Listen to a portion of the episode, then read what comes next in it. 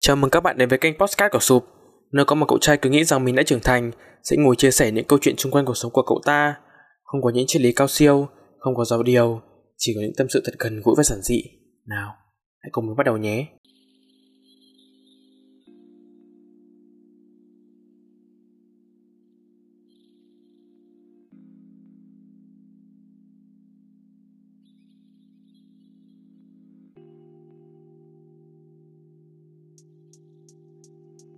Câu chuyện bắt đầu từ box chat messenger của nhóm những người anh em trong khu vực mình sống. Có người vẫn đang là học sinh, có người đang là sinh viên như mình và có người đã đi làm và kiếm tiền.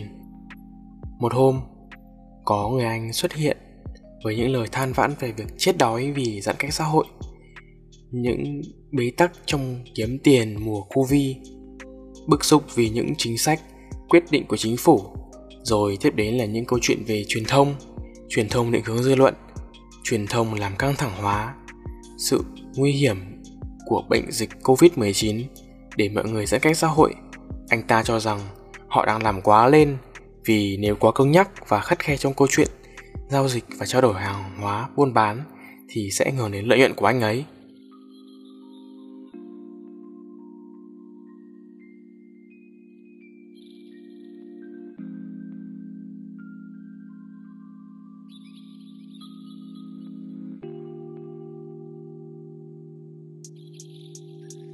Và rồi một giọng văn đầy tính đối lập từ mình vang lên.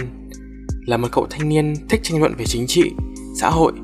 Những ý mà mình nói đa phần là về câu chuyện ý thức cộng đồng chiến thắng đại cuộc và chính sách cực kỳ tốt của đảng và nhà nước để chống lại đại dịch này. Như chó với mèo cãi nhau mình nói chuyện ý thức người dân anh ấy thì nhắc về kinh tế. Câu chuyện này sẽ chẳng có hồi kết mất rồi những dòng suy nghĩ của mình hiện ra như thời buổi Covid-19 thì ít nhiều ai cũng phải gặp khó khăn, không trong cái này thì trong cái khác. Rồi cả mình chưa làm ra tiền thì liệu có đủ tư cách để nói về vấn đề đó không? Lần lượt xuất hiện. Mình chỉ cố gắng đưa ra cái góc nhìn khách quan nhất về sự việc nhưng có vẻ như nó vẫn còn quá non nớt và nó thực sự là phiến diện. Khi đối mặt với những câu chuyện này, cảm xúc của mình khá là tiêu cực và khó chịu vì người ta khác chí hướng và không cùng quan điểm. Rồi mình bày tỏ và chia sẻ chuyện này với một người anh khác. Sau khi nghe xong câu chuyện Anh mới cười và bảo Người ít chịu ảnh hưởng thì than ít Người thiệt nhiều thì than nhiều. Và làm gì có ai có chân đau mà lại nghĩ đến cái chân đau của người khác? Khi đó mình thực sự được bừng tỉnh, được khai sáng. Mình cảm thấy mình cũng không khác gì người ta. Lúc nào cũng than thở, nhai đi nhai lại chỉ khác về trường hợp và bối cảnh của câu chuyện thôi. Rồi mình nghĩ ngay đến chủ nghĩa khắc kỷ. Sau đó mình tìm được một bài viết về nó thông qua vietcetera. Mình sẽ không đi sâu vào lý thuyết mình có vô vàn những trang khác đã nói về điều đấy rồi. Các bạn có thể tìm đọc nó trên mạng. Mình chỉ muốn thay đổi tư duy hướng đến lối sống tích cực để khiến tâm trạng nhẹ nhõm và hạnh phúc hơn.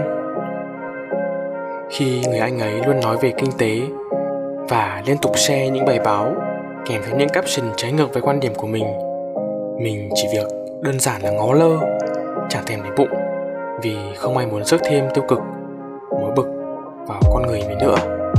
Vậy nhé.